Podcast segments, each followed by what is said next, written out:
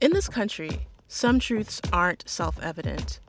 In NPR's Black Stories, Black Truths, a collection of stories as wide ranging and real as the people who tell them, we celebrate the Black experience for all its soul and richness. Search NPR Black Stories, Black Truths wherever you get podcasts.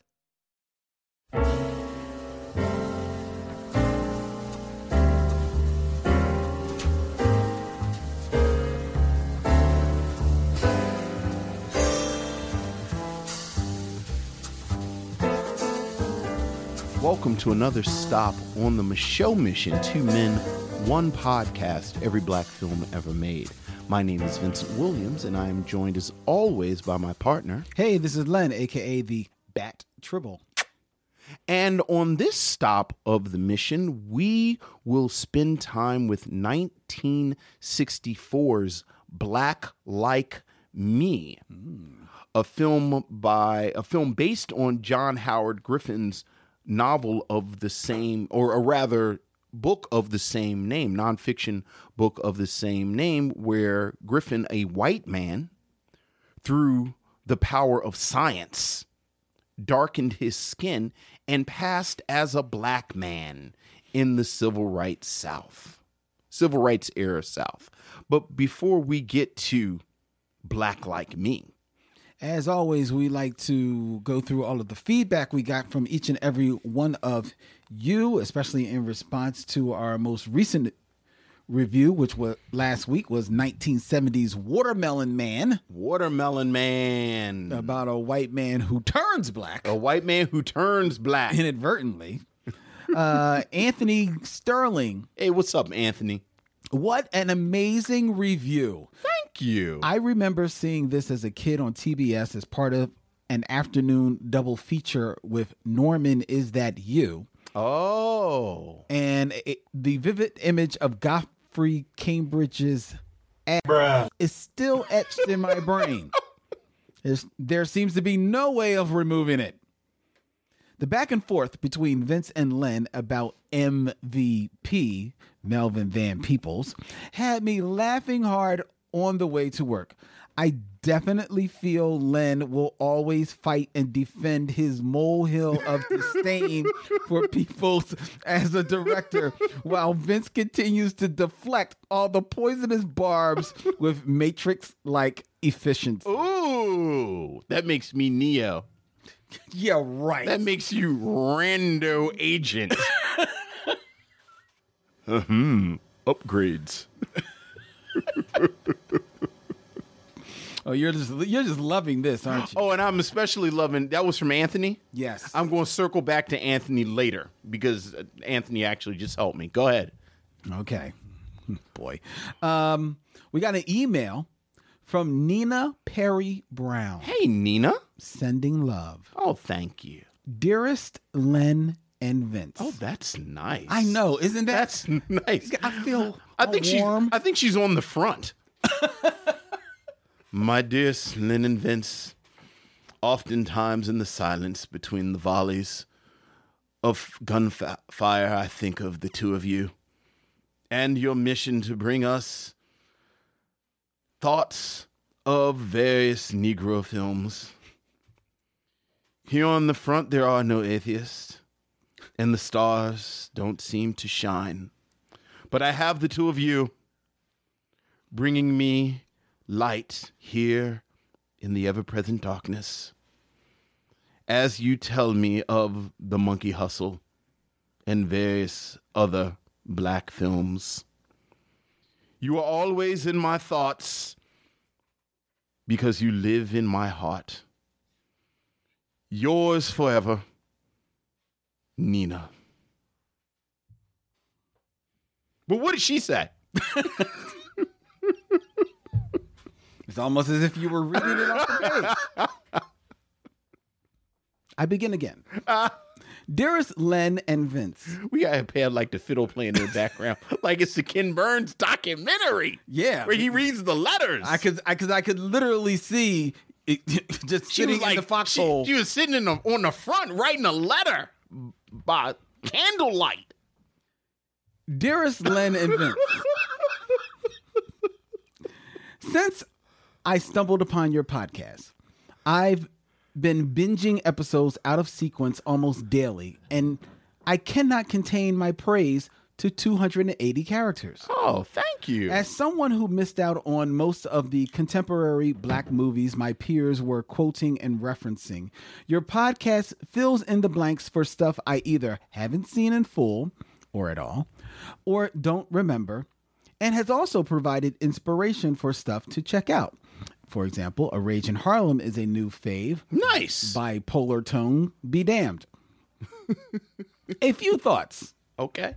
When it comes to Sweet Sweetback's badass song, Yes. Vince, you are on the right side of history. There you go.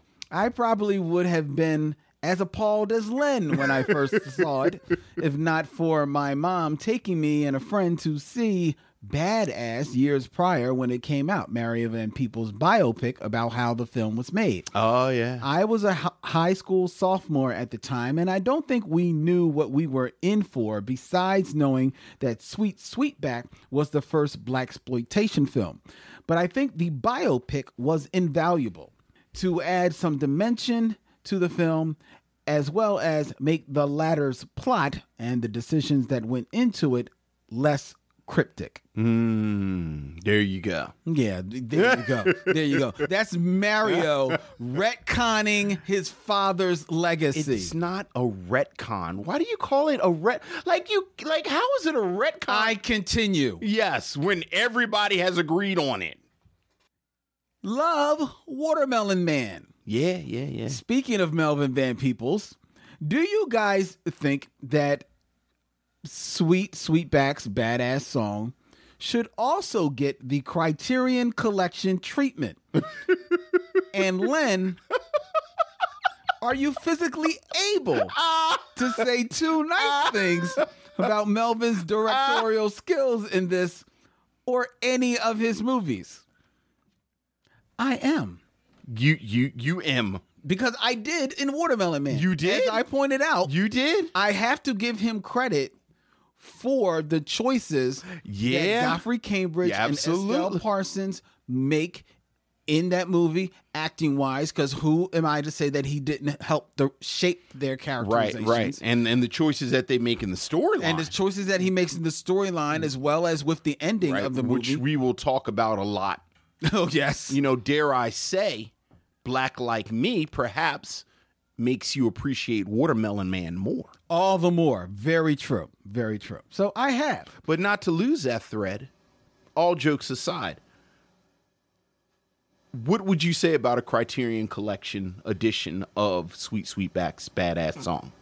I would say to a Criterion collection of Sweet Sweetback's badass song. Who has hit the Criterion collection upside the head? There is absolutely, in my mind, Just for importance? I mean, just for importance.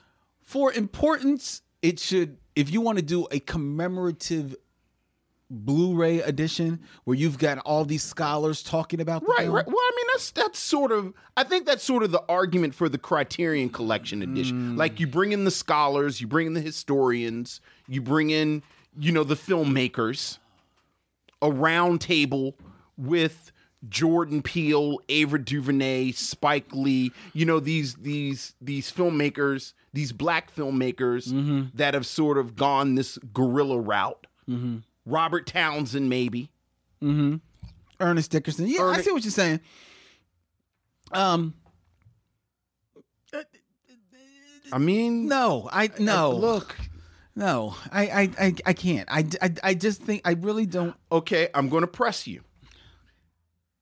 What film do you think should have this position in a Criterion Collection type treatment to spark those kind of conversations? Which film? Like which film from this era do you think is a better this era. from from this era is a better choice than Sweet Sweetback's badass song? Cotton comes to Harlem. studio product based on a novel. Uh, Wait a minute. Criterion collections uh, have plenty No, of no, no, studio no, no, no, films. no. I'm ta- no, whoa. I- I mean, again, I think Oh, you mean to to represent represent right, right. Again, I think that there's something very specific That era of about black guerrilla filmmaking. Okay. and that and that that that sort of privileging of the black voice that because I will say this Ganja and Hess. okay I think I think that's I think that is a great substitute Okay. for Sweet Sweetback's badass song and Ganjin Hess is a better film Yes. than Sweet Sweetback's Un- Mm-hmm. badass song. unabashedly, that's a better film. I completely agree with you. oh, you do. No, no, no. I completely like. I actually think. I mean, you know me. I think both of them should get collections. I think Ganja and Hess actually can spark different conversations that are just as important. But in Lynn's world, where you take this off the table, Right. I, it, uh, that was just my question. Well, what do you think should replace? it? And I think Ganjin Hess is a great replacement. Now, for the record, as far as uh, that's why I said the Criterion Collection for the conversations that it sparks, I think quality wise, there are lots of things that have gotten Criterion treatments that I think Sweet Sweetback's badass song should have gotten over them. The one that always jumps to my mind, which to me is the driving Miss Daisy Oscar jumping of the shark of the Criterion collection. What's what's that woman's name that I've already forgotten her? Like she's already starting to fade away. Uh the, the, the woman that made girls. Oh, um, Oh, what's her name? I don't know. She she's she's like the the the avatar of propped up white mediocrity. But there was a Criterion collection um edition of Tiny Furniture. Yeah, yeah, yeah. You're uh, th- you're talking about the HBO show. Yeah. Um, I'm pulling it up now. I'm pulling it up. Hold on. Ho- Lena Dunham. Lena Dunham. Like Lena Dunham's Tiny Furniture got a Criterion collection. furniture got a good criteria. And I said, "Oh well, hell, anything can get on the Criterion collection." Well, yeah, that's like true. barbershop, like like Yes, like Barbershop. like all kinds of things should get Criterion. Because I don't know if you ever watch Criterion, uh, Tiny Furniture. I did see that Yeah, movie. that's like an hour and forty five minutes of my life that I'll never get back. No, you're absolutely right. Yes. No. Yeah. I can't believe that got a Criterion collection. You know what? I'm not even going because her entire like like a thousand years from now again when someone does projects on propped up white mediocrity, like her entire career has been a hookup. Yep. I believe you 100. percent But I go along with you that Ganjin Hess would be a suitable substitution. But I think both of them are worthy. I want to continue Nina's um, email. Okay. Also, speaking of Watermelon Man, Okay. You can't tell me the first 20 seconds or so of Herbie Hancock's best song ever don't sound like the creepy, haunting, tinkering hobos theme found in The Wiz. I completely agree with her. I do agree Not with only that. do I agree with her, but when I left last week and we were talking about it, I actually started listening to Headhunters on the way Oh. home. Okay. And I heard it and I said, like I always said, that sounds like that creepy part in the whiz. And then you turn, you turn it off. yes, you're absolutely right. Relatedly, I first saw The Wiz in pre K. The graffiti kids traumatized me and haunted my dreams for decades. I've heard people talk about the graffiti kids. Like most people talk It does. It- most people talk about the the, the puppeteer with that doo-doo-doo-doo, but I've heard people talk about the graffiti, Graffiti kids Kids. as well. yeah. That and the subway scene. subway When the subway, well like, that's that's, columns- that's that's the that's That's not the graffiti kids. The graffiti isn't that the same No, the graffiti scene- kids are like oh no the no no kids- i'm saying the subway scene is the doo-doo-doo-doo, Right, doo-doo-doo, right, right. and then the the the signs co- or, or the columns start columns moving. start walking Yeah. off. Right. it scared my daughter the first time she saw eveline melt i mean eveline melt and then get flushed down the toilet Really? i mean it's a lot Yeah, but that I guess the way that's done doesn't really Yeah. but, but I was older when I saw it. yeah Uh, she says, I could go on and on, but suffice to say, you have a lifelong fan. oh thank you Keep it up, and I hope the gifts and the memes that she she did like just like flooded her email with, ladies and gentlemen. I wish you could all see these. Hope they entertained you as much as listening to you guys entertained me. Love Nina. P.S. I co sign whoever said you guys should watch Chameleon Street.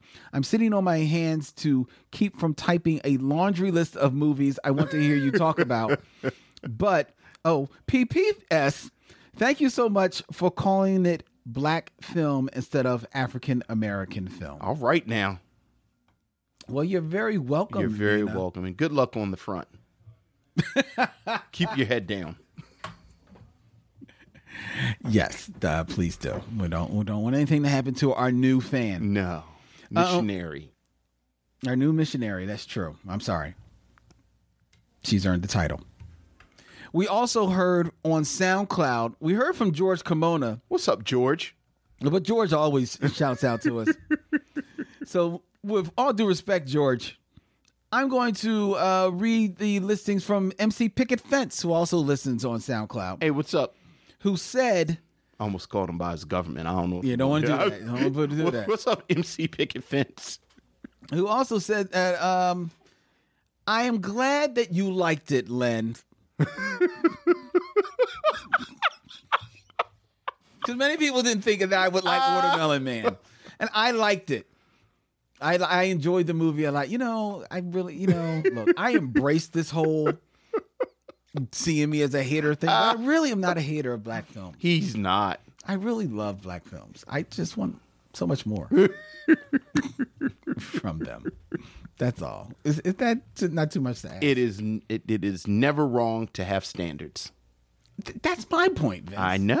I agree with you. People don't see that. Well, they, nobody else does- seems to. That's that's my problem. They don't seem to agree with me. Um, with you, Vince, and that up- that upsets, upsets me. Upsets me a great deal. All right, moving on, as it were. Let's look at some of uh, some of the news that's popping up in Black Movie. Dome. Yeah. Yeah. Uh, first of all, I don't know about you, Vince. I don't know if you you've peeped that uh, here in Philadelphia, ladies and gentlemen, they're filming a movie, Yes, they are.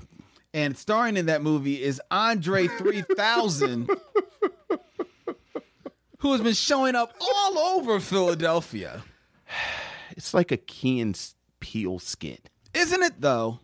He is all over Philadelphia. Doing what? What's he doing, Lynn? You tell them what he's doing. What's what's he doing? Playing the flute? He's playing the flute. He's playing the flute. Every place he goes, he's playing the flute. So, all over Philadelphia. If you are wandering the streets of Philadelphia and you see a guy and you go, that kind of looks like Andre 3000 playing the flute. yes. That can't be right. You may actually be right. you may actually be right. That's right, ladies and gentlemen. So, um, so if you're in Philly, check him out, Andre 3000. He's all over the place. And from what I understand, I think if he's not here now, coming here soon will be one Idris Elba. I heard. I be heard. I doing heard some filming. Drizzy is going to be in town. Have you noticed? I wonder if you noticed this. You know how the running joke used to be that Samuel Jackson will not let any other brother eat because he Yes. was like doing like any, everything and everything. Yes. Have you noticed Idris Elba? Hey, look. He's been You got to strike while the iron's hot. Well, the iron is blazing hot. Yes. I mean, it was one thing where you know, like he was like in like almost every movie, right. Right. right? Um, because we're going to see him next week in Hobbs and Shaw. We are. We're going to a press screening of it. But now, Idris Elba is literally on like every third commercial. Yeah. Oh yeah. I'm like, yo, dude, Hey man, make that money. I guess you can't be mad at him. Make that money. I am not angry at him at all. Make that dough. All right. Um, for those who don't know, in the comic book world, in the geek and the movie world, this past weekend was the San Diego Comic Con. Yes, sir. And the San Diego Comic Con, where a ton of movie uh, information was dropped, movie and television information, ton of Star Trek news was dropped. Yeah. So you haven't checked it out, ladies and gentlemen, look somewhere on your feed because we did a very special Spock adjacent where we went through all of the Star Trek news. Um, and you know, me and Vince being huge comic book heads, We are. Marvel Comics, well, Marvel Entertainment, I guess Sure. laid out their entire next phase of films, Mm-hmm. which is full of d- diversity, Yeah, yeah. full of diversity. Um, and starting on one of the films that they talked about was there is actually going to be um, the Eternals Yeah. is going to be a a movie that's going to be hitting that which basically takes like that Jack Kirby product. Look, man, it's it's wacky 70s Jack Kirby stuff. Y'all look it up cuz we can't possibly really explain the Eternals. You can't explain the Eternals. Why can't you explain the Eternals? Am- eh, Did you ever really get the right of the Eternals? No, I, Yeah, no, yeah, I know. I know. We all kind of like the Eternals as a concept. It's like Chariots of the God. It's like Jack Kirby read an article about the book Chariots of the Gods right. and then did some Jack Kirby stuff, and nobody actually understands the Eternals. Mm-hmm. But it's a movie coming out. Brian Tyree Henry is going to be one of them. I know. So that is like epic. that's all you need to know. That's all you need to know. Brian Tyree Henry getting some of that Marvel money. Yes, most certainly. Um, then you know, in Marvel, because they were t- releasing um, movie news, but they also released some TV news, and there's a whole bunch of stuff that's going to be on Disney Plus, the new Mm-hmm. streaming service. Yep. And one of the shows that they announced was WandaVision. Which is Yes. the story of the Scarlet Witch and I guess a resurrected vision. We Right, Don't know right, what's going right. to happen. And by now, I had fa- like every time they talked about, it, I had fallen asleep by the time you got to the end of, I guess, the Vision is resurrected. Right. Like I had turned the channel, Right. but then But then we learned that playing a grown up Monica Rambeau, and Monica Rambeau was seen as a little girl in this year's Captain Marvel movie. Mm-hmm. Playing a grown up Monica Rambeau in WandaVision is none other than Tiana Paris, last seen in If Beale Street Could Talk. and suddenly, WandaVision looks a whole lot better. I am super interested in one. super interested in WandaVision. I yes, this is what got me interested in WandaVision. that that is completely what got me interested in one. I did not care about WandaVision No, until until now. no, not for nothing. That big long ass Avengers movie that was just out. Both times I went, I used the bathroom when it was Division and Scarlet Witch. Wow, were they even? I don't even think they were in the last one. No, they was it, no, not the last one. The um, I guess They were in the they, Infinity. they were War. Infinity War. Infinity Right. War, right? yeah, um, yeah. Tiana Paris getting some of that Marvel Getting money. some of that Marvel money, and you know we have been champions of Tiana Paris since. I, I mean, when did we do Chirac? That was it- very early That's like on the in the mission. second or third episode. it was very early. So probably since first ten. Yes. So since then, we are well documented fans. fans of Tiana, Tiana Paris. Paris. And I will, you know, own my bona fides that I w- have been a fan of Tiana Paris since she was on Mad. I was Men. about to say since Mad Men, she was Black Dawn. Yep. So I am. I am. So super I'm excited. very, very happy for her. Yes, I am. I am. So that that's dope. Yeah. And then And then, whoa, whoa, whoa. Oh, Okay. or, or, I mean, we, we, we got to talk about the Falcon and and and, Okay, and, the and Winter Falcon- Soldier and Anth- Falcon and, uh, Winter and, Soldier. and spoiler for Endgame. I mean, at this point, are we still doing spoilers for Endgame? no, Okay, so as you know, Captain America passed his shield on. and he passed it to Anthony Mackie. to Anthony Mackie as the Falcon. Right. So Anthony Mackie came on stage with the shield Yes, he did. and talked about how that will continue in the show. right, the show, The Falcon and the And the Winter w- Soldier, right. starring uh, Sebastian Stan. Right. Also on Disney. Yes. Plus. Also on Disney Plus. I have to say, I mean, I was already interested in that. So was I. I was interested in that. I like that kind of like the little pairing, I was I liked I liked the chemistry between the two actors. you know, from um, Civil War. Right. Uh, so I was always interested in that. So that that's that's very cool, and I'm interested to see what they do with the whole iteration of Falcon as Captain America, Right. As he was in the comic books for Right, a couple of years, actually. And frankly, I don't think the role of Falcon in the movies has really highlighted the level of talent Anthony Mackie has. No, he certainly has been, you know, place in the background. Right. Like Anthony Mackie is a good actor. Very, Very, good actor. Very strong actor. So I was looking forward to him having the television show and yeah, being able to flex his chops. Exactly. You know, so I'm, I'm really looking forward to that. This doesn't, you know, fit like m- show mission um, vibe, but of all the shows on that they they announced Right. th- that are going to be on Disney Plus, Right. um, you know, yes, I'm excited for you know Anthony seeing Anthony Mackie and Tiana Paris. But if I have to be honest, the one show that intrigues me the most though is Hawkeye. Hawkeye looks interesting. I thought you were going to say what if. Well, what if what if does intrigue me because I'm like I'm an animation fan. Sure, and that's going sure. to be animated, and that I know they're getting a lot of the the the actors from the movies to like do like the voice acting, Right. You know where where appropriate. So that does intrigue me, and that looks like it's going to be fun. But I got a funny feeling because of the nature of what and what if that's going to be hit or miss. Yeah, true. But But Hawkeye, Hawkeye looks good. because they're they more or less are kind of like basing it on Mm-hmm. right. the like almost if it didn't win awards, damn near award winning Oh yeah. Hawkeye book by Matt Fraction. And and yeah. Oh yeah. I, I- that and That- that, that really looks- intrigues me. The funny thing is, I, I, w- I- you know, you know, but they don't know. I was out of town this week at a family reunion, and just on a humble went into Ollie's Okay, and bought an oversized edition of that Hawkeye series. Really? on the cheap oh wow, before they announced it because you know they they they announced it by using the same font yeah, the logo, as as the as the series. So I'm I'm completely with you. yeah, that looks I'm completely with you. okay. But then, But then just when you thought the panel was over, the big news, the big news was the huge news. that Kevin Feige, the executive director of Marvel Productions, basically welcomes to the stage two time Academy Award winning actor Mahershala Ali to announce that at Mr. Ali's request,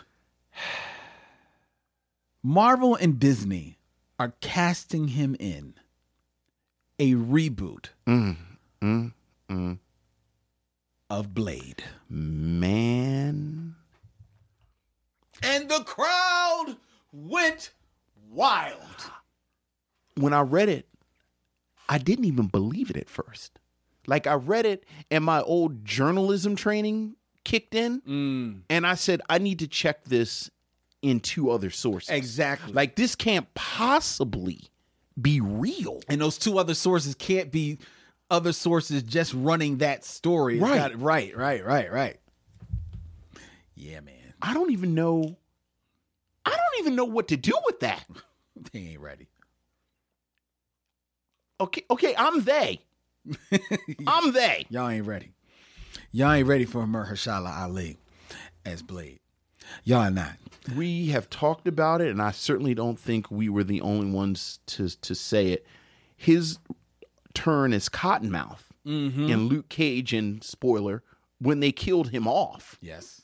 I think we all lamented no more Cottonmouth, no more Right. Mahershala Ali as no more Cottonmouth. best thing of Luke Cage. but now he's going to be Blade. Oh my God. I am so ready. I am so listen. Mahershala Ali first came across my, you know, horizon in House of Cards. Yes, And Yes. when he did, I thought, huh, that's an interesting brother. You know, the first time he pops up on right, screen. right. And then as he started doing more work in that show, I was like, hmm, he's he this boy, he got some chops. Yeah, he, he's the one. And then there he was in the Hunger Games. I think it was the third one. Okay, Or I maybe he was in the second one, but I remember him in the third one. okay. And I said, when I saw him there, I said, uh, people are noticing this boy. This boy's gonna do some work. this boy gonna do some work. And there was something about the way that he was in the whole in the Hunger Game, the bearing that he had, that I remember actively saying to myself, "Wow, he would be a good blade." Never thinking it was going to happen, Never thinking it was going to happen. because never thinking that you know, as long as Wesley Snipes alive, who's going to dare step into those shoes? Those shots of him in that mo- that disposable movie that came out last year, Alita, oh, Alita Battle Angel. where he's wearing the black coat and the black sunglasses. Mm-hmm. It's it. I said, wow, he kind of looks like Blade, Yep. Yep. but he's won two Academy Awards. Right? There's no way he would sign up for a movie series. Hey. Hey. Dream director, thirty seconds. Cassie Lemons. Explain. Because based on the atmosphere that she builds in Eve's Mm-hmm. body, There it is. you could see her w- uh, like just steering the gumbo Mm-hmm. out of Blade. What she may or may not know about doing action and all that type of stuff, you get a stunt coordinator in there to, to make Good that choice. work. Good choice. I was gonna say the, the the sexy obvious choice would be Jordan Peele, Mm. but I actually was thinking somebody from that Bloomhouse, from from the Bloomhouse team, Okay. Okay. because I'm thinking the same. I think they should go full horror. oh, I think they okay. should go full horror, action horror, if you will. Oh wow! Oh wow! That would be interesting. That would be in- ooh. And I don't know enough about the Bloomhouse films to know the directors, but the look of them. I think I, I would like. I want to. I want full horror. I don't know the names of these directors either, but there are some very evocative Korean horror That's not bad, that if you dipped like you took Like- somebody with that from that aesthetic, right? Like somebody, like the director of the Ring, of Mm-hmm. Ring. I guess Ringu. Ringu, or Yeah. or even more. This, there's actually been some more recent films. Yeah. But if you like put them on, if they dared go this way with Marvel, because they've already announced more or less that Blade, like the movies, the movies and television that they announced this weekend is Phase Four. Right, But right. Blade- basically- yeah, even Blade though isn't coming Phase for is a while. Blade is going to Yeah. be Phase Five, which is when Black Panther Two, Captain Marvel Two. Are, are all going to drop Right. and I think even Galaxy uh, Guardians of the Galaxy three might drop then Right. too. So um, that's when Blade will drop. Like, I think if you got someone from that world and mixed them with Mahershala Ali, here's the good thing about it though. Here's the great thing. As huge as Marvel is and Disney are, and as and as much as because of how much of the market they control, they can pretty much call their own shots. Right.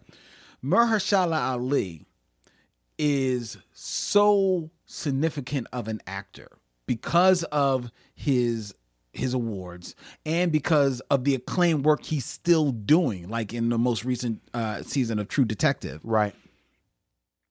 that he probably can have sign off on who the director is. Yeah. Like they can't just go stick him with somebody. Well, and and I will say this.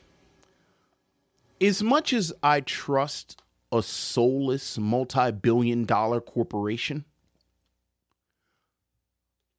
I trust Marvel enough to respect the pedigree of Blade Yeah. and to respect the singular vision of directors. I think at this point, N- Now, I think they've they've grown cuz that wasn't always the case. I think more recently. you know what? All three of the Captain America films Black Panther, I, I mean, That's really it. I think you could argue Ant Man. Like I'm talking about these Marvel films that have their own, Own kind of vibe. own kind of Mm-hmm. vibe. Which which Thor did Kenneth Branagh do? He did the first one. The first Thor? Yeah, but that's what that's why he didn't do the second. No, no, no, no. My point is, and, and the reason I included Thor and Ant Man, these were films that weren't necessarily commercial successes or huge commercial As successes. huge. As huge. The first Guardians of the Galaxy. It was a big success. It was a big success, but it was also a film that was director driven. Yes. So again, I think they actually have a record of trusting directors. Yeah, but I really do think that that's still fairly recent. I think that Guardians of the Galaxy, by I mean, nature of Captain America and Thor, are the first phase. Yeah, okay, they were, but then they really dug their hands in there. You know what I mean? Like, and I think that's kind of like I don't know. I don't think that they always trust their their directors, and I think that's why Thor had um, three different directors across his Right, three right. films.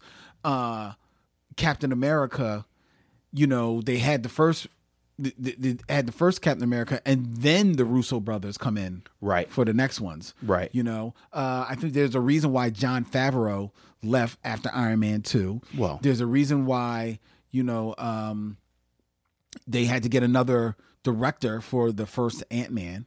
Right. Um, so I think they've they've learned to to to be more trusting of the directors and their vision. And then I honestly think that it is the success of Guardians and Black Panther that made them realize, you know what? As long as they hit it, as long as we know that they got to hit a certain kind of beats, we got to get out of their way. Right. I want to throw one more name in the mix. I want to put a pin in this name and then revisit it in a year or two. The sister who's directing the Candyman remake Oh, okay. Um, that Jordan Peele handpicked. Right. That would be Candyman from 19, 2020, which is be- going to be directed by Nia DaCosta. Let's keep our eye on Nia DaCosta. All right. Okay. But yes, these are exciting times. These are very, very exciting. Just as a point of, of information, the trailer for Harriet dropped today. with Cynthia Arrivo. Oh, Sir. oh. Speaking of uh, Cassie Lemons, Yes. Speaking Cynthia of- Arrivo playing um, Harriet Tubman in the Harriet Tub- biopic directed by. Cassie Lemons Can't wait. cannot wait. Cannot And there's a still for those of us that are fiending for any information whatsoever. There's a still, the first couple of stills of Eddie Murphy Yes, in as uh, Rudy Ray Moore. in Dolomite. Uh, the Netflix Dolomite is my name. Might is my name. It's going to be a Netflix movie. Um, I don't know if they've gotten actually a release date on that No, no, no. just yet. It's going to premiere at the 2019 Toronto International Film Festival, Right. um, but they haven't said when it's going to hit Netflix. Um, I yeah, I can't wait for that. It's going to be directed by Craig Brewer, of Yeah. Hustle and Flow fame. Yeah. And um, st- I mean, it's got everybody in it: Chris Rock, Wesley Snipes, Craig Robertson, Titus Burgess Titus Burgess, from the Unbreakable Kimmy Smith. yeah, Divine Joy Randolph, Mm-hmm. uh, Keegan Michael Key. Oh my God, Ti! It's it's going to be insane. I have high hopes. I have high hopes for this I as have well. High hopes. I have high hopes for this as well. So I- I'm looking forward to. I can't wait to check that out. All right. And of course, Eddie Murphy is. And of course, Dolomite. Eddie Murphy. Has So now we made a, a pact yes, with um, our friends Dorian Missick and Omar Dorsey. right, right, To review all of the Dolomite films together. right. Not for nothing, I feel like you tricked me because I mean, obviously, we don't see them that often. Yes. Which means that we can't do it that often. But- Exactly. But, yes, we Oh, did. I knew what I Oh, I was know. I know, you bastard. Yeah, I know. do we uh uh uh throw this one in the mix Sure, as well? let's throw that in the mix as well. All right, There Dorian you go. Omar. 2035. we'll get to that. In the year 2035, man wars with machine and animal for supremacy of Earth. And the Macho mission has Omar Dorsey and Dorian Missick in their cave reviewing My Name is Dolomite. Dolomite is my name. Dolomite is my well. It's it's the post-apocalyptic wasteland of 2035. Very so true. Things get garbled. All right, Vince. It's time for us. Enough shenanigans out of you. Enough shenanigans. It is time for us to get into our review of 1964's Black Like Me. We'll be back with the film review soon as we do something funky and have steps in it.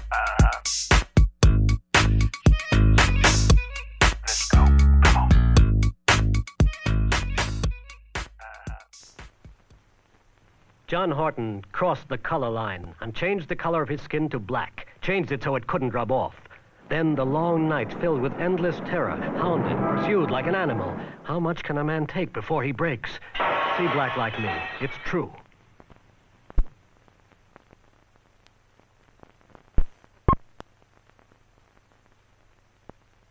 John Horton is a white man. He changed the color of his skin to black.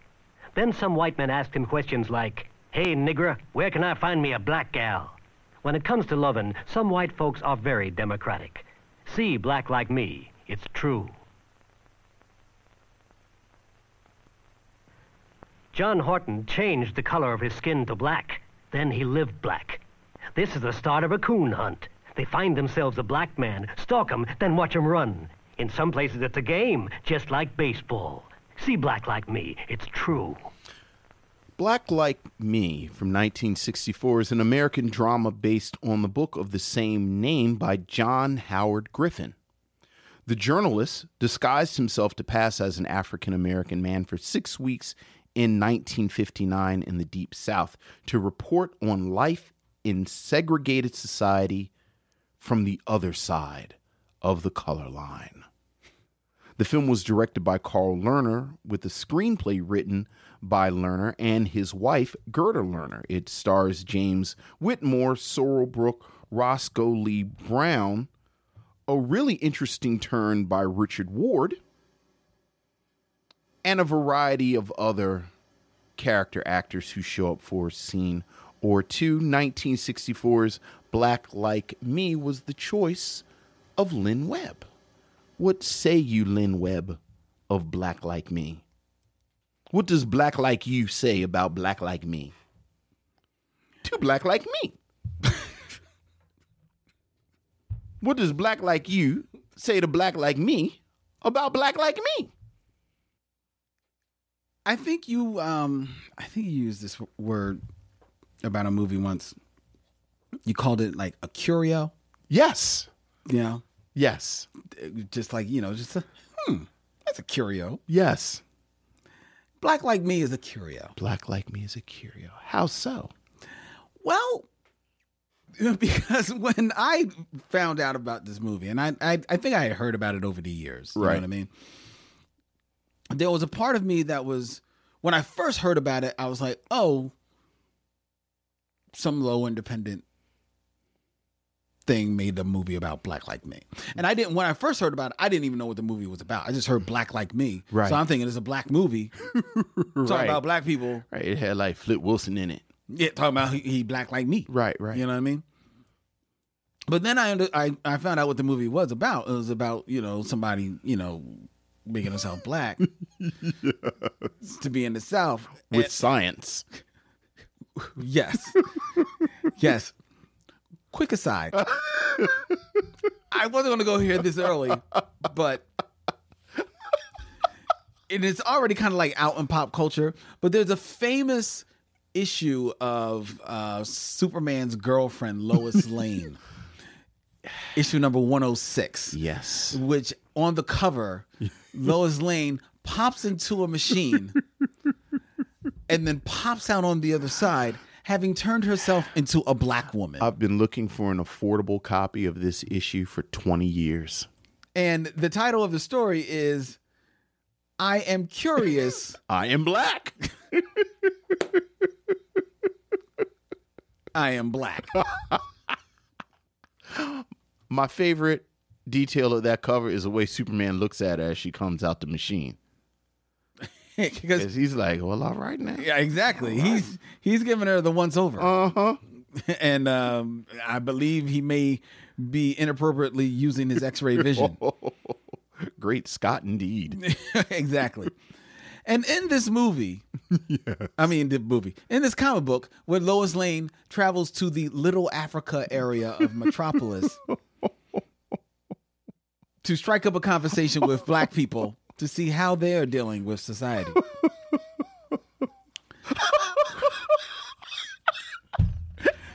Come on. Only to be Come on, man. shunned- We just started. only to be shunned by black people calling her whitey. As we do. Go somewhere, whitey, As we do. with your pencils and paper. I was at Trader Joe's just earlier today buying some chicken, appropriately enough, and some flowers. When all of a sudden, When someone said, "Are you? Did you find ev- when the, the when I went to check out?" The cashier said, "Did you find everything that you needed?" And I said, "I sure did, Whitey."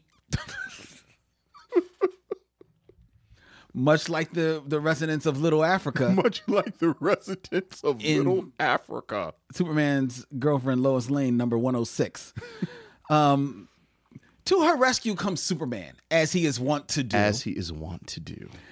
and because he'll do anything for Lois, he takes Lois to his plastimold machine.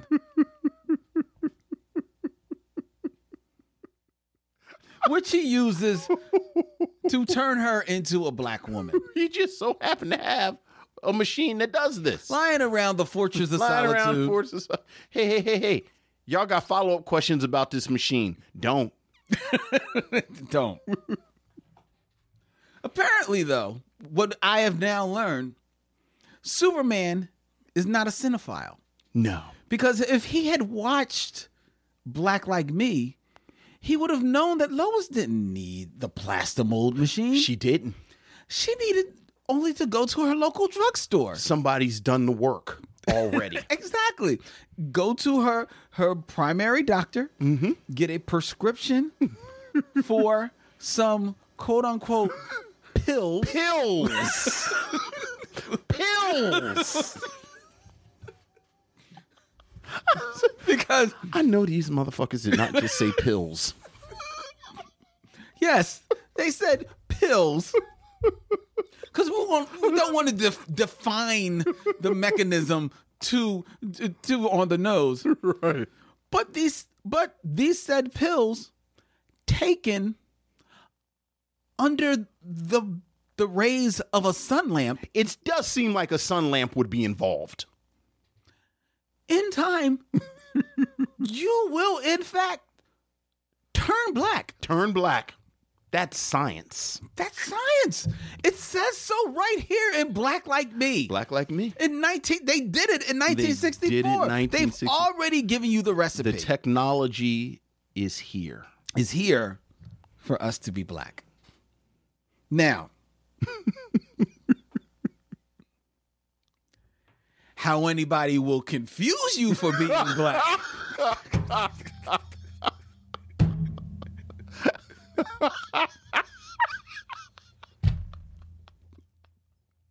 Especially in the deep south. because in this movie, James Whitmore totally, totally a northeastern American travels to the deep south Hello, fellow Negroes. Would you mind sharing with me your experiences here as a Negro here in the Deep South? I'm a reporter writing about these events.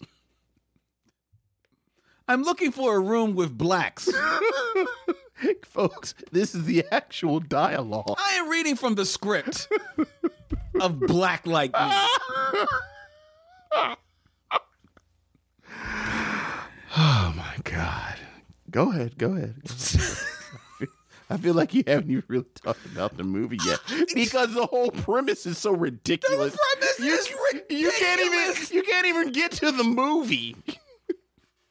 Because I mean, but you know what? You know what, man? The premise is the pr- the premise is born of the privilege that white people have had smacked in their face for the last 10 years. And in 1964, that privilege is baked Yeah. into their psyche so that the makers of this movie including the writer of the book you know um, john howard griffin are of the mindset that if i cut down my curly hair and bathe by the light of a lamp from the sun Yes. And take pills. and take a daily pill, Pills. I can not only change my skin color, but now I can become one with black society Is it so that I might report on them. isn't that how it works? Yes, isn't that how isn't that what Jane Goodall did when she wanted to I mean, just today after I left Trader Joe's and told Whitey that I had found everything that I was looking for, I saw a black in the street and I said, Well, hello, black. Do you need somewhere to stay? Would you like to come and stay with me, perhaps sleep in the bed with me? And he said, Thank you, fellow black. And then we went and prepared the chicken and had the flowers in the middle and talked about the race question. this is a direct scene from Black Like Me, ladies and gentlemen. We are not making this up. This is a scene Yeah, oh, from yeah. this movie. Yeah. Oh, yeah. This movie is insane. this movie is insane. First of all, James Whitmore, a highly respected actor. So I gotta give him props Right, for even signing up. for to even this. signing on to this absolutely. for for the experiment that this movie is Yes. and you know with our tongue firmly in our cheek as we talk about this movie let me say i appreciate what i they're trying to do because i believe in their misguided th- this is just a misguided attempt at trying to do what they think is a good thing Yes, you know what I mean? Absolutely. It's totally misguided. yes, To- and totally ineptly done. yes. But their hearts are in Their the hearts right are, are place. decidedly in Absolutely. the right place in what Absolutely. they are doing. And I and and that also goes to the creator of this whole experiment, John Howard Griffin. Yeah. The person that wrote the book and actually did this. and actually did this. so his heart's in the right Two is worth acknowledging. Great danger to himself. Extremely great danger. Like it's easy to laugh about this in 2019. It's really easy to laugh about this in 2019. But really easy. but he, the man risked his life. he risked his life because the, the situations you see his character getting into uh, in this movie, his character John Finley Horton, a Negro man. which to be honest is a Negro sounding name. to be fair, Cats call him Johnny. They call him Johnny two times. if you heard John Finley Horton was coming to the house, I'd expect Roscoe Lee Brown to walk in. Right. But but the scenes that you see him, uh, the scenes that play out in this movie are scenes that are directly from the book. So Mm-hmm. That's right.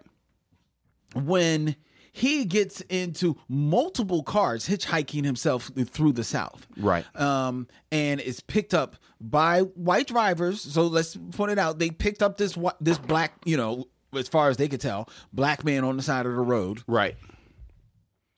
They picked him up to give him a ride, but they also picked him up because he provided a curio for them. Yes. Hey, have you ever done it with a white woman? Yeah. You know, this was real talk.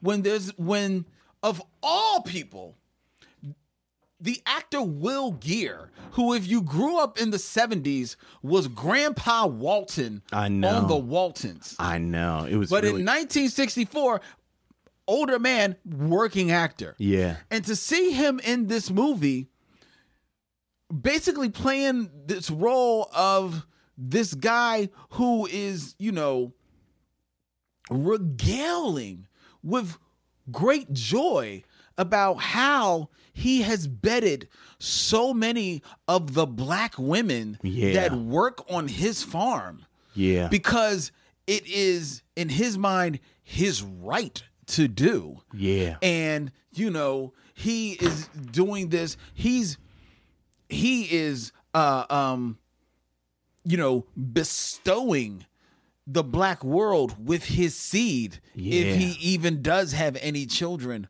of these women to hear to hear that in such stark terms in this film to me is daring yeah. Oh in yeah. a 1964 movie and to put that out there up front to put the bigotry of the south up front for you to see is very daring at this time because this was a time when movies movie the uh, the, the major studios were very aware of what they put in their movies so much so that they would edit a lot of their films to Absolutely. be shown in the south or certain movies they just knew couldn't play in the south Absolutely. couldn't play below the mason-dixon line Absolutely. you know what I mean? Absolutely. So for them to put this on Front Street like that is daring. And the movie, which was a hit in its time,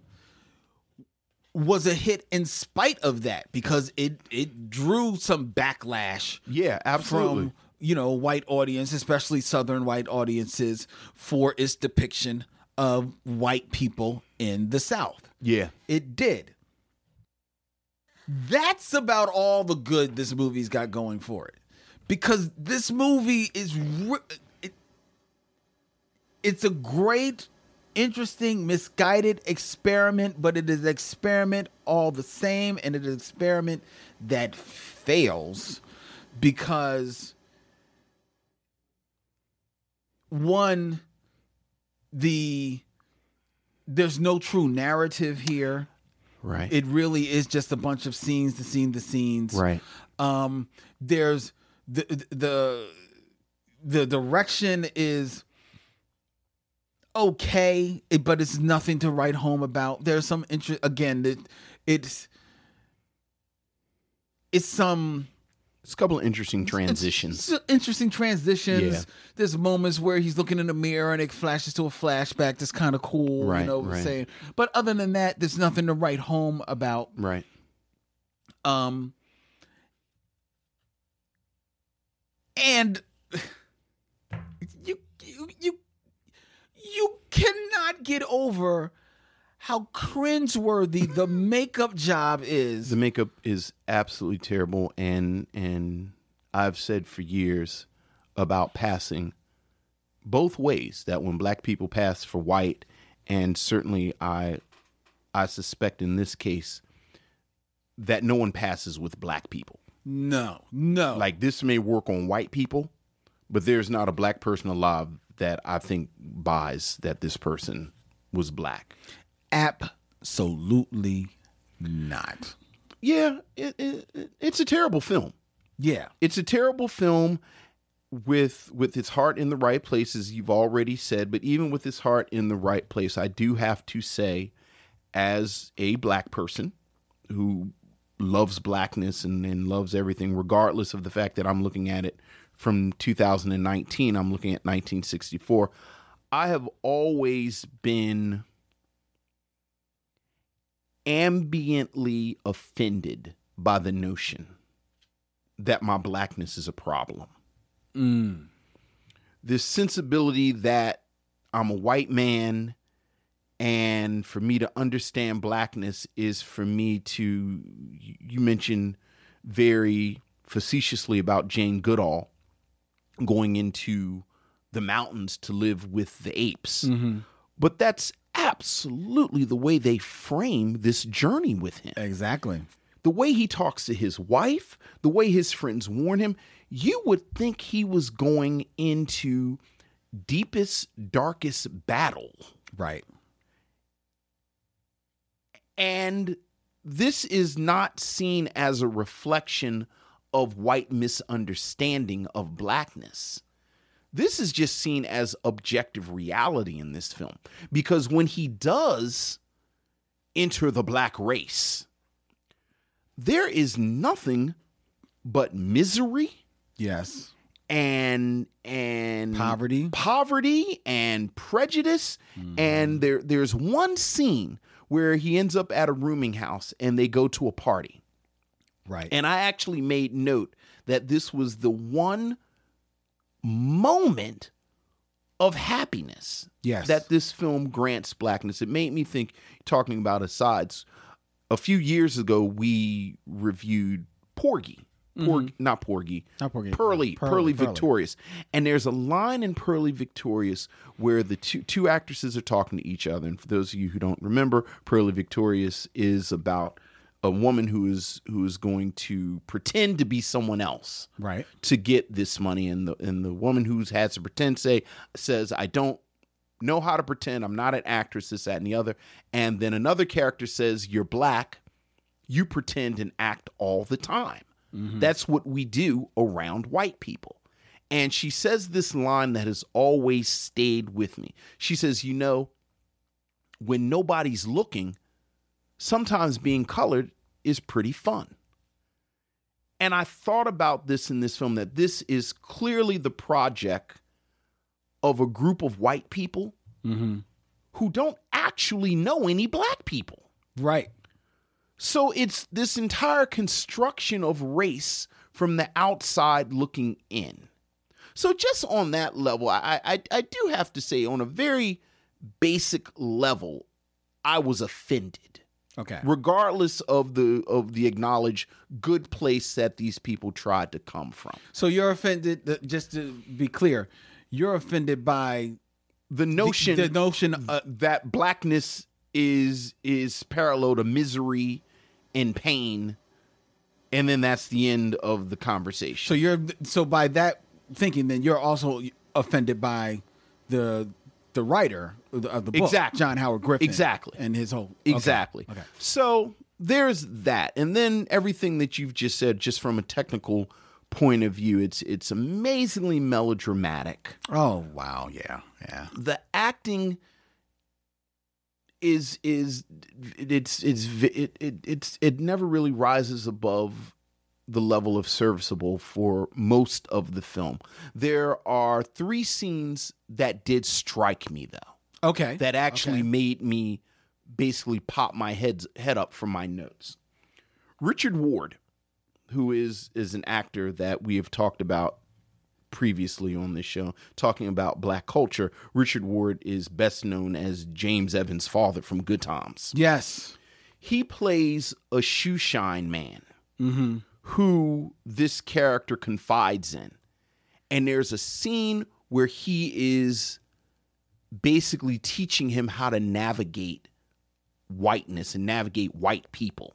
That's the best scene in the movie, And yes. that is a fantastic scene. That is an And I absolute wrote in great my scene. notes if the camera just stayed in this room for another hour, we might have something. you don't honestly w- when when I'm watching that, I'm thinking along those same lines, but I'm thinking like if you just built that out and just made this whole thing just like one half hour, you'd have groundbreaking television, and that's all you need. You Yeah. don't need anything else. Exactly. There, right there is Black Lightning. because Richard Ward is so good in that scene. Mm. Yes, There's he a is. split second after he confides in him where Richard Ward says, "Is that blackface?" Mm-hmm. And there's a flash of anger that is electric. Everybody writes about Roscoe Lee Brown, and not Roscoe Lee Brown, uh, Al Freeman Jr Al Freeman Jr. in in this in this film and he has a pretty electric scene too where he addresses the hypocrisy right. of the white liberal and of the white voyeur voyeur basically who's looking at the civil rights movement as as as as blood sport basically Mm-hmm. and i appreciated that being in this film I did too. i appreciated the film acknowledging but that did happen. i know what happened but it Right. didn't have to be in the film Okay, I hear So you. I hear appreciate the acknowledgement of the what we would call now poverty porn almost of this project. Like this is a film or this is a project made by a white person for white audiences. you. right.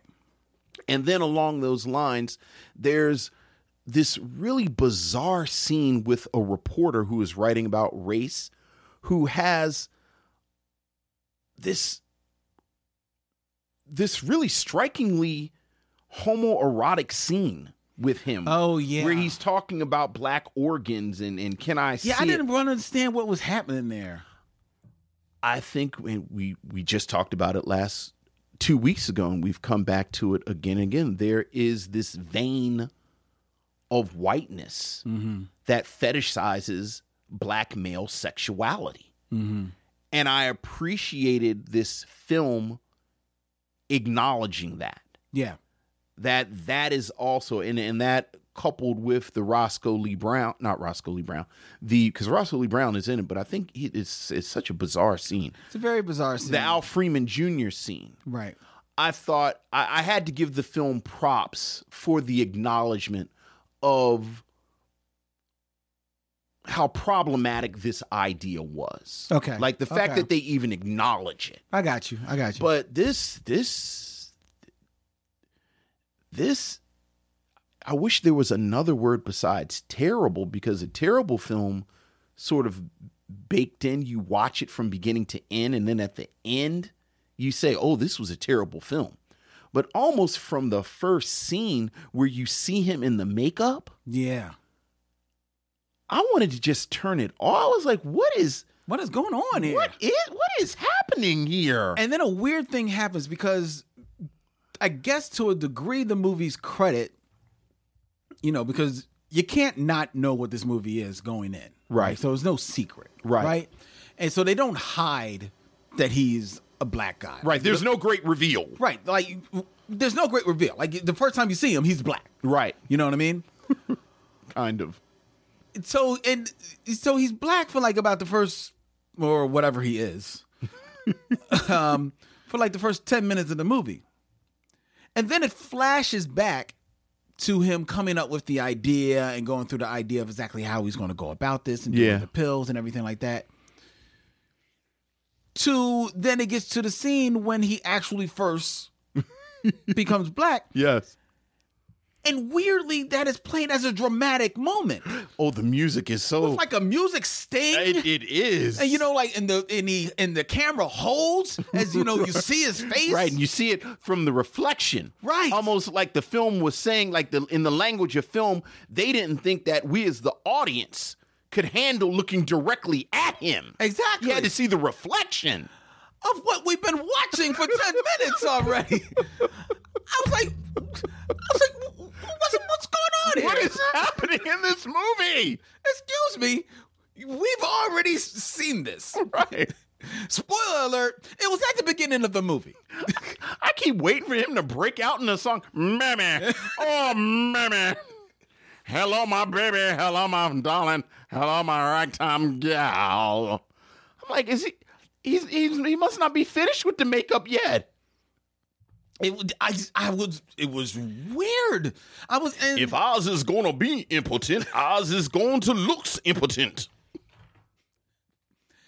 I mess up that joke because my enunciation is actually too much. yes.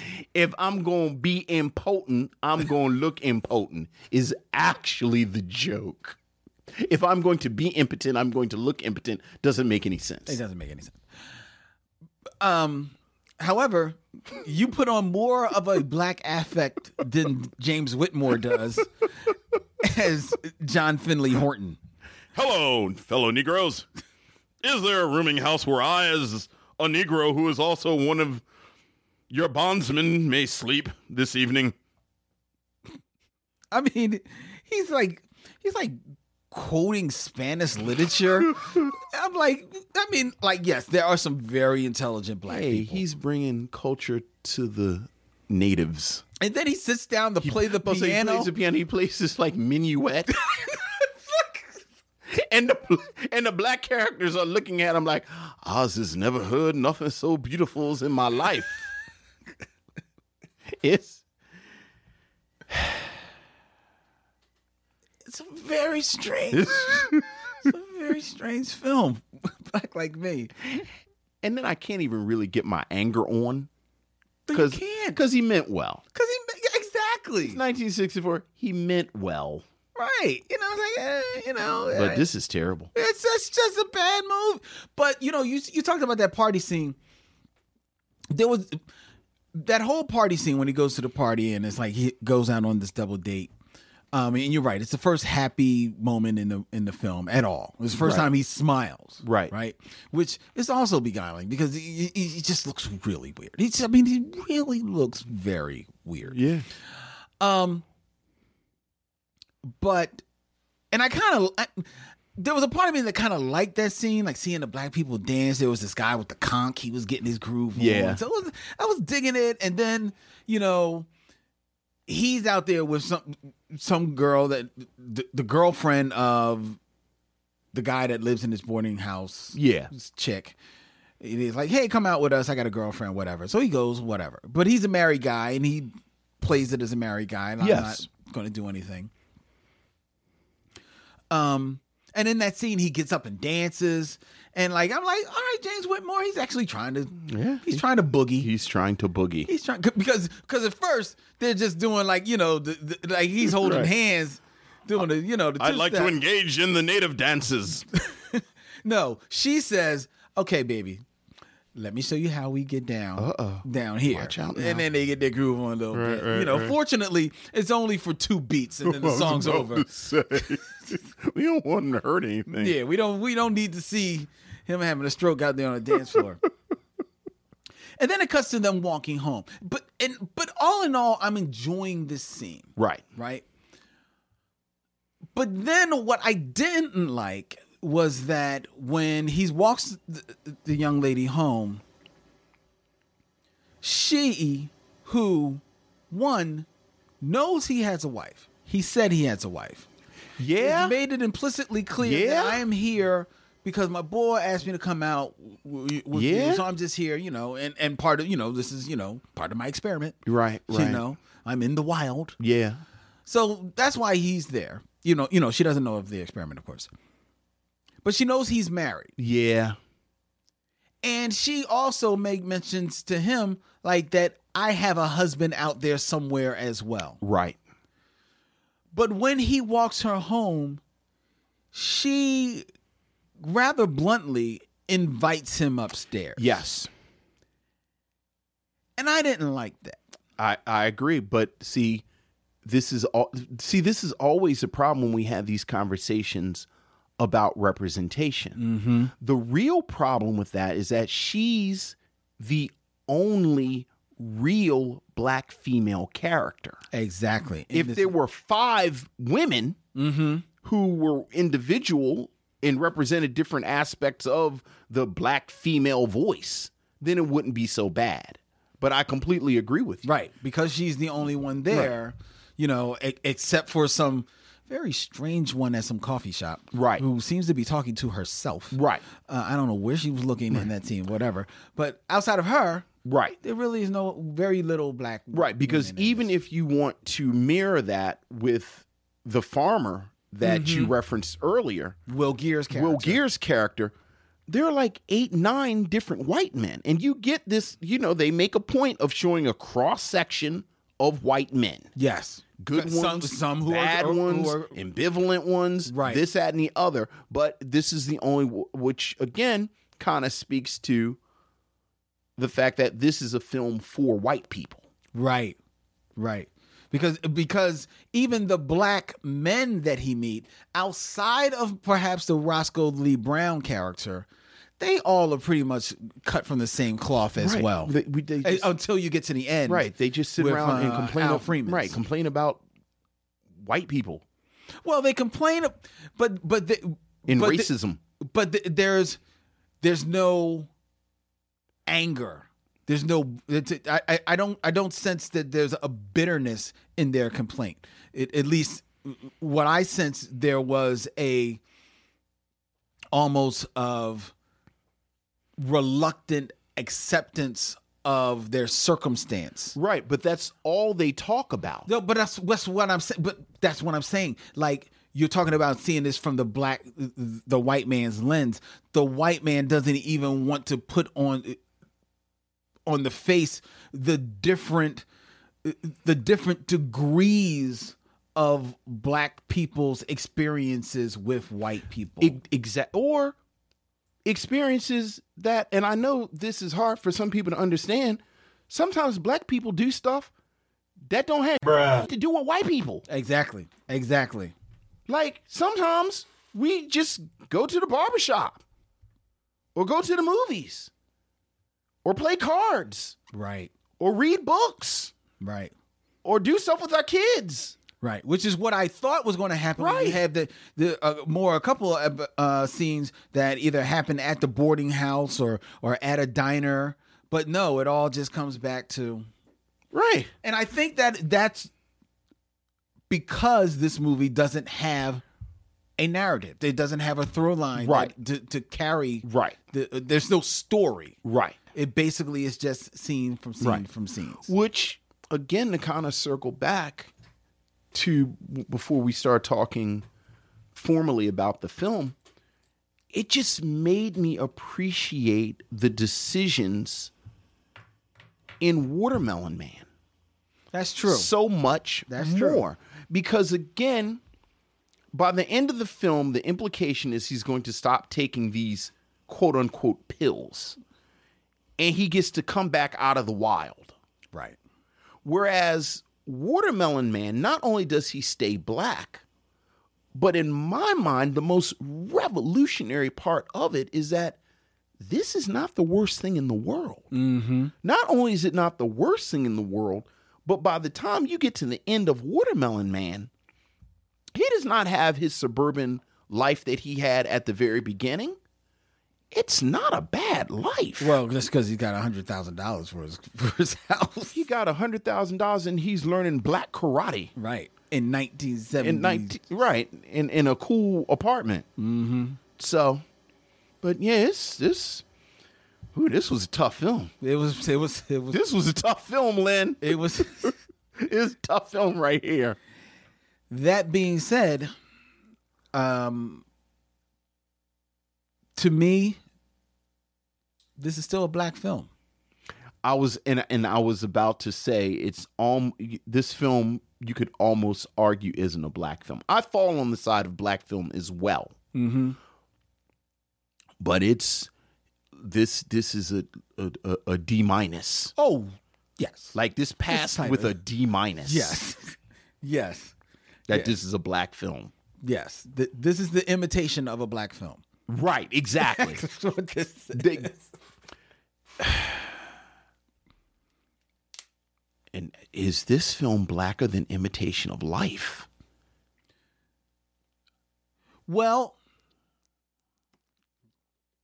I think that this film is blacker than the remake of Imitation of Life, the one I believe with Lana Turner. Right, right. I think this is blacker than that. The original, no.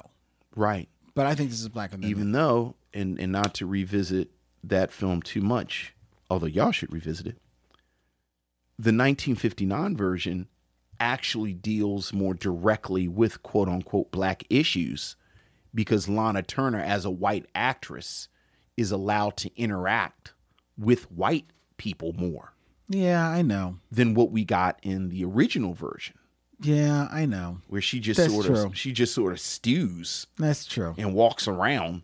That's true. But I don't know. Maybe mean- I mean, maybe it- I just got a, a soft spot for the 1934. Look, version. the hairs were splitting with these, True. Yeah, it- you're right. and then this one isn't even good. No, we're Like- not splitting hairs with this one. Right, like this one isn't even good like the original imitation of life. Yeah. Yeah. So, so Would you recommend? Oh, would you? Hey, Yeah, it's me. would you recommend this film, Lynn? I would recommend this film with this proviso. I can't even believe we've gotten to provisos. What is your proviso for recommending this film? that this film be watched in a black barbershop. I'm not putting this film on in a black barbershop. If I go to my barbershop and say, let's watch Black Like Me, they might murder me. Oh no, they won't. no, they won't. They will have such a good time Yeah. ridiculing the hell out of this movie. Yeah. This will spark so many conversations. Yeah. That's the thing. That's the thing. As off-putting as this movie is, I really believe the experiment of it all will spark up a lot of conversation. Well, and that's, I must reluctantly recommend this film as well. Mm. Even more so than Watermelon Man. Like, I think this film is almost required viewing. Like- I do too. Yeah, I think you, But I think, you say, w- w- I'll let you continue. I think if you are invested in black film and in the culture of black film, this is a movie that is almost foundational. Like people talk about black like me a lot. Do they really? I think it comes up a lot. J- you- The film, the book, when you talk about the civil rights era, I think it comes up. Okay. I think there's a lot of cross referencing to black like me okay. and you can talk like like just the little bit of reading that I've done there there's there's a transracial stuff that it connects to whether we're talking about Watermelon Man or or or or the Eddie Murphy skit from Saturday Night Live Right, or- which is a, or, s- a spoof of this. or Dave Chappelle's characters I think this goes into tragic mulatto conversations because I've read readings where people read it as as a tragic mulatto story. I think this speaks to that construction of blackness because I don't think that this film is unique in its construction of blackness as a problem to be solved Okay. or a culture that is synonymous with pain. Okay. So I think it fits there as well. I think this is a very useful film. No, I I, I- So- I I would agree. I'm just But it's- curious about you putting it up uh, or seeming to put it I think- above watermelon. Well, like Man. I, I, I said last week, or do we do Watermelon Man last, Last week, week. or the week before last? Last week. That I wouldn't call Waterman Watermelon Man required viewing. okay. You know, in my mind, I'm always putting together a syllabus. That's true. That's so a teacher if, in so, you. so if I had to show, if I had to choose, it- it's always a Sophie's choice putting together a syllabus. Mm-hmm. Like, what do I put on here? What do I leave off? What can garner the most conversations? And I think this is a film that, as you said, sparks a lot of conversations. And again, you can cross reference it with a lot of things, but it's not an enjoyable movie. no, it's not. It, Not it- a good time at the movies. it's not a good time at the movies. It actually, it it it it wore me down. Like it beat me down by the end. By the time it was over, I was, I was just so happy it was over. Me too. Uh, they probably won't ask us on the criterion. No, I don't Collection. think. Vincent Williams says, I was just so happy when it was over. Yeah, I don't, I don't think we'll be on the Blu-ray edition of uh, Black Like Me anytime soon. No, which is fine, Yeah, yeah, fine with me. fine by me. But yeah, you should watch it. It's an hour and 47 minutes.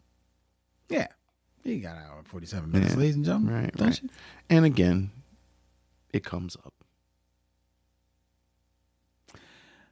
All right, before we tell you what we're going to be reviewing next week on the Me Show Mission, ladies and gentlemen, I invite you to email us all of your thoughts, concerns, and um, you know any you know missives from the front, like Nina. Uh, email us at Mission at gmail.com. Michaud is M I C H E A U X. Like and follow us on Instagram, Twitter, and Facebook at Me Show Mission. Join the Facebook group Me Show Mission, where we have lots of fun talking with each and every one of our missionaries. We love uh, uh, getting into fun conversations with all of you. If you want to check us out live, ladies and gentlemen, because why wouldn't you?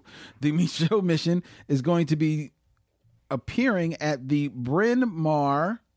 Where are we going to be, Vince? The Bryn Mawr Film, Film Institute. Institute, that's right. On Thursday, August 22nd, for a screening and talkback of To Sleep with Anger Yes, sir. the Charles Burnett uh, urban gothic film starring Danny Glover. Tickets are on sale right now. Go to our website, michonmission.com, and you can find the links to how you can get tickets to be in the building for our very special screening. Uh, it promises to be a very cool time.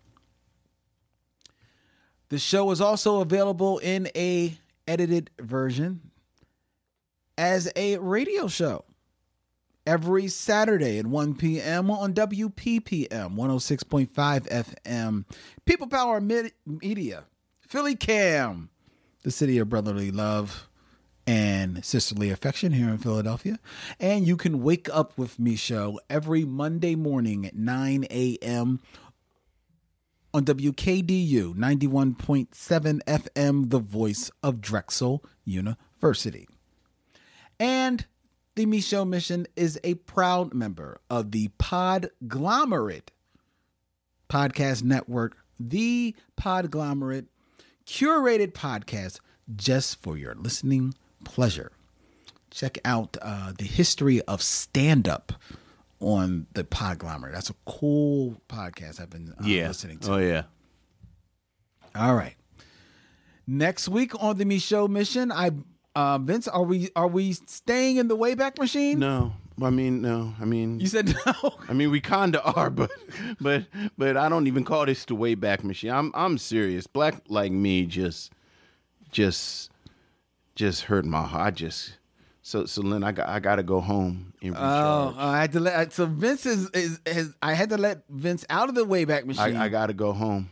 I gotta go home. I gotta go to the decade that gives me life. oh boy.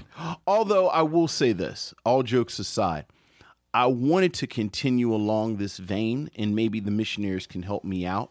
Mm-hmm. There was a film from the early '60s with Raymond Saint Jacques called Ch- who who actually was in Black Like Me for Shows up one for a scene. quick minute, yeah, for yeah. a quick scene, called Change of Mind Okay. which is about a white man whose brain gets transplanted into a black man's body.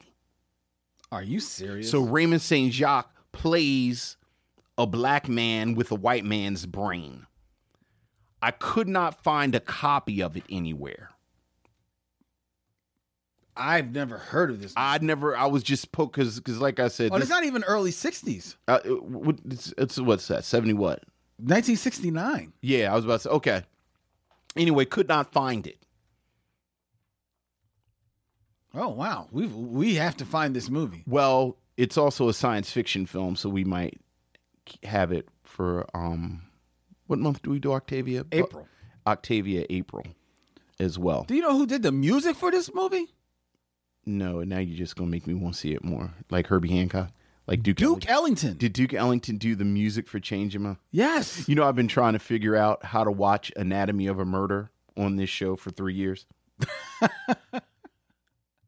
I don't even really like Anatomy of a Murder. I just really like the Duke Ellington music, Yeah. Yeah, it's pretty cool. and I like the opening. Oh wow, this is a this is a Doesn't that look crazy? wow. Raymond St. Jock, Susan Oliver, Yeah, Leslie Nielsen. yeah. I wonder if he plays the white guy. So, missionaries, if, if someone can find us a print of Change of Mind with Raymond St. Jacques, let us know. Hmm. So, I quite honestly did not know what I was going to choose for next week. Okay. But then in the letters, and I forget which missionary mentioned it, somebody mentioned Norman, is that you? Oh With yeah. Red Fox. Yeah. All right. Which has come up a couple of times. which we've you see references to it. I've never seen it. Me neither. I actually had never even heard of it outside of it being referenced as a box office bomb that Red Fox was in. Like usually it comes up when they talk about him on the decline Right. after Sanford and Son. But someone name checked it. It's from 1976. It's Red Fox, Pearl Bailey, and Tamara Dobson are in it. It's it's gotta raise my spirits a little. So I hope so. Vince. I hope so too. So we're going to 1976, Norman is at you starring Red Fox. and Pearl Bailey. I believe this this is his only feature film lead. I, I think it is. yeah, yeah, I because this was at the height of Sanford and Son, Right, yeah, yeah, yeah. or right after Sanford. Yeah, and Well, maybe again, not. full disclaimer: I know nothing about this film. I suspect, looking at uh, the description and thinking it's 1976, it's going to be highly homophobic. Oh yes. Yes. so- Well, it's Red Fox in a movie And- and- Unleashed. and his son is gay. yes. Yeah, so I don't know if we're going to show a double bill of moonlighting and. So so this this is what you choose to get your kicks. Is what you, You heard it here, folks. oh, that is terrible when you say it like that. Maybe we should do five on a black man's side. Is it too late to change? No, no. I already bought it on Amazon. All right. Norman. Is, Is that that, you? I've been meaning to watch Five on the Black Hand Side for the past three years too. Me too. That's my that's sort of my You happy. kind of keep put, this. I you keep putting it, yeah, movies you keep yeah, pushing off. yeah. Five on the Black Hand Side has been, and that's exactly what it is. Yeah, you're like, "Ugh, I Like can't." I'll say I'm going to do five on the black hand side, and then you'll pick something that takes me somewhere else. right. It- that's what happens. That's what happens. So, all right. Okay. Sure, you don't want to do five on the black hand side. So, No. Like now, you made me feel like I don't want to No. do something homophobic and crazy. No. And Now I want to know. now we got to watch. you. Now we got to watch Norman. Is that you? yeah. Okay. So I'm sorry, I'm I'm not on the way because I looked for stuff in the 50s and 60s, and it's all pretty dour. Boy, it's absolutely sucked to be black in the movies in the 60s. At least to be like a, a, a lead in it. Yes, you're right. Oh my goodness. you're right. You're right. gracious. Yeah. Yeah. Yeah. Yeah. Yeah. Yeah. Yeah. Yeah. I have a funny feeling somewhere on this Wayback Machine, I'm going to stop at a Tarzan movie or something. Like, is it a threat of lynching through everything?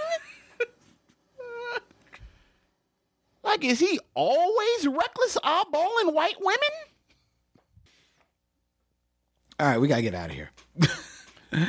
Until next week, ladies and gentlemen, he's Vince, I'm Len, and in parting, we say. We'll see you when it's time to meet again.